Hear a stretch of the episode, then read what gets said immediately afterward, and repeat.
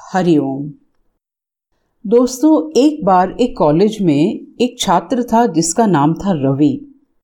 वह हमेशा बहुत ही चुपचाप, गुमसुम सा रहता था। न किसी से मिलता, न किसी से बातें करता और ना ही किसी चीज़ में कोई रुचि दिखाता। इसीलिए अन्य छात्रों का भी उनके प्रति कोई विशेष ध्यान नहीं था। लेकिन उनके कॉलेज के एक अध्यापक थे जिनका ध्यान रवि के ऊपर रहता था। वो ऑब्ज़र्व करते थे कि रवि जो है बहुत किसी से न मिलता जुलता है, न किसी से कोई बातें करता है, बस अपने आप में ही बैठा रहता है। तो एक दिन वह क्लास में जब पढ़ रहा था और दूसरे कोई वहाँ पर छात्र नहीं थे, तब उस समय अध्यापक ने उसके पास जाकर उससे बात की और उनसे पूछा कुछ बातें करने पर रवि से कहा, तुम क्लास समाप्त होने के बाद हमारे स्टाफ रूम में हमसे आके मिलना। वहाँ पर हम लोग एकांत में बातें करेंगे।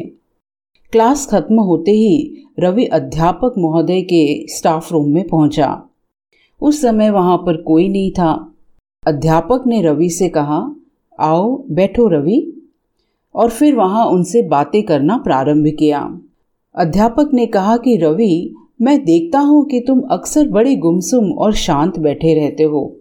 न किसी से बातें करते हो, न किसी से मिलते जुलते हो, ना ही कभी तुम हँसते हुए या खिलखिलाते दिखाई पड़ते हो।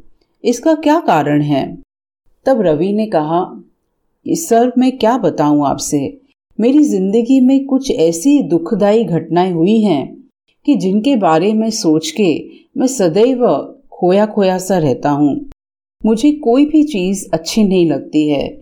मुझे किसी चीज़ में रुचि नहीं आती है। तो अध्यापक महोदय ने ध्यान से रवि की सारी बातें सुनी। और उस समय तो रवि को थोड़ा सा धैर्य बंधाया और कुछ पॉजिटिव बातें बताई। अध्यापक महोदय ने अपने मन ही मन निश्चय कर लिया कि वो रवि को सही रास्ता दिखाने की पूरी कोशिश करेंगे और उन्होंने उसे अपने घर पर आमंत्रित किया। दूसरे दिन रवि भी निश्चित समय पर अध्यापक के घर पहुँच गया।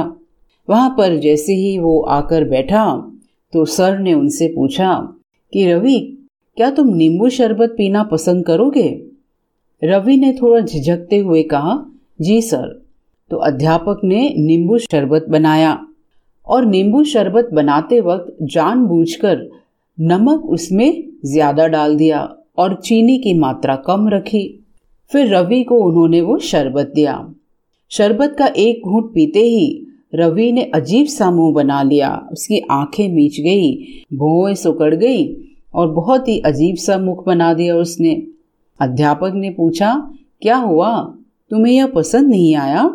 जी वो इसमें नमक थोड़ा ज़्यादा पड़ गया है। रवि अपनी बात कह ही रहा था कि सर ने उसे बीच में ही रोकते हुए कहा, ओफो कोई बात नहीं, मैं इसे फेंक देता हूँ। अब ये किसी काम का नहीं रहा। ऐसा करता हूँ, मैं तुम्हारे लिए दूसरा नींबू शरबत बना देता हूँ। ऐसा कहकर अध्यापक ग्लास उठाकर किचन में ले जाने लगे। तभी रवि ने उन्हें रोकते हुए कहा, नहीं नहीं, सर, कोई बात नहीं। नमक अगर ज़्यादा पड़ गया है तो उसमें इसे फेंकने की कोई ज़रूरत नहीं है। आप ऐसा करिए, इसमें थोड़ी सी चीनी ज़्यादा मिला दीजिए तो ये ठीक हो जाएगा। तो सर ने उनको देखते हुए कहा, बिल्कुल ठीक कहा तुमने रवि। यही तो मैं तुमसे सुनना चाहता था। अब इस स्थिति की तुम अपनी ज़िंदगी से तुलना करके देखो। शरबत में नमक का ज़्यादा होना ज़िंदगी में हमारे साथ हुए बुरे अनुभवों की तरह है। और अब इस बात को समझो। शरबत का स्वाद ठीक करने के लिए हम उसमें से नमक नहीं निकाल सकते। इसी तरह हम अपने साथ हो चुकी दुखद घटनाओं को भी अपने जीवन से अलग नहीं कर सकते।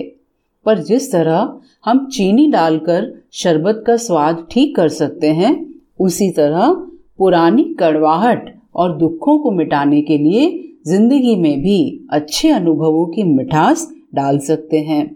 उस मिठास के घोलने से ही हमारा जीवन दोबारा सुंदर और प्रसन्नता से युक्त हो जाता है।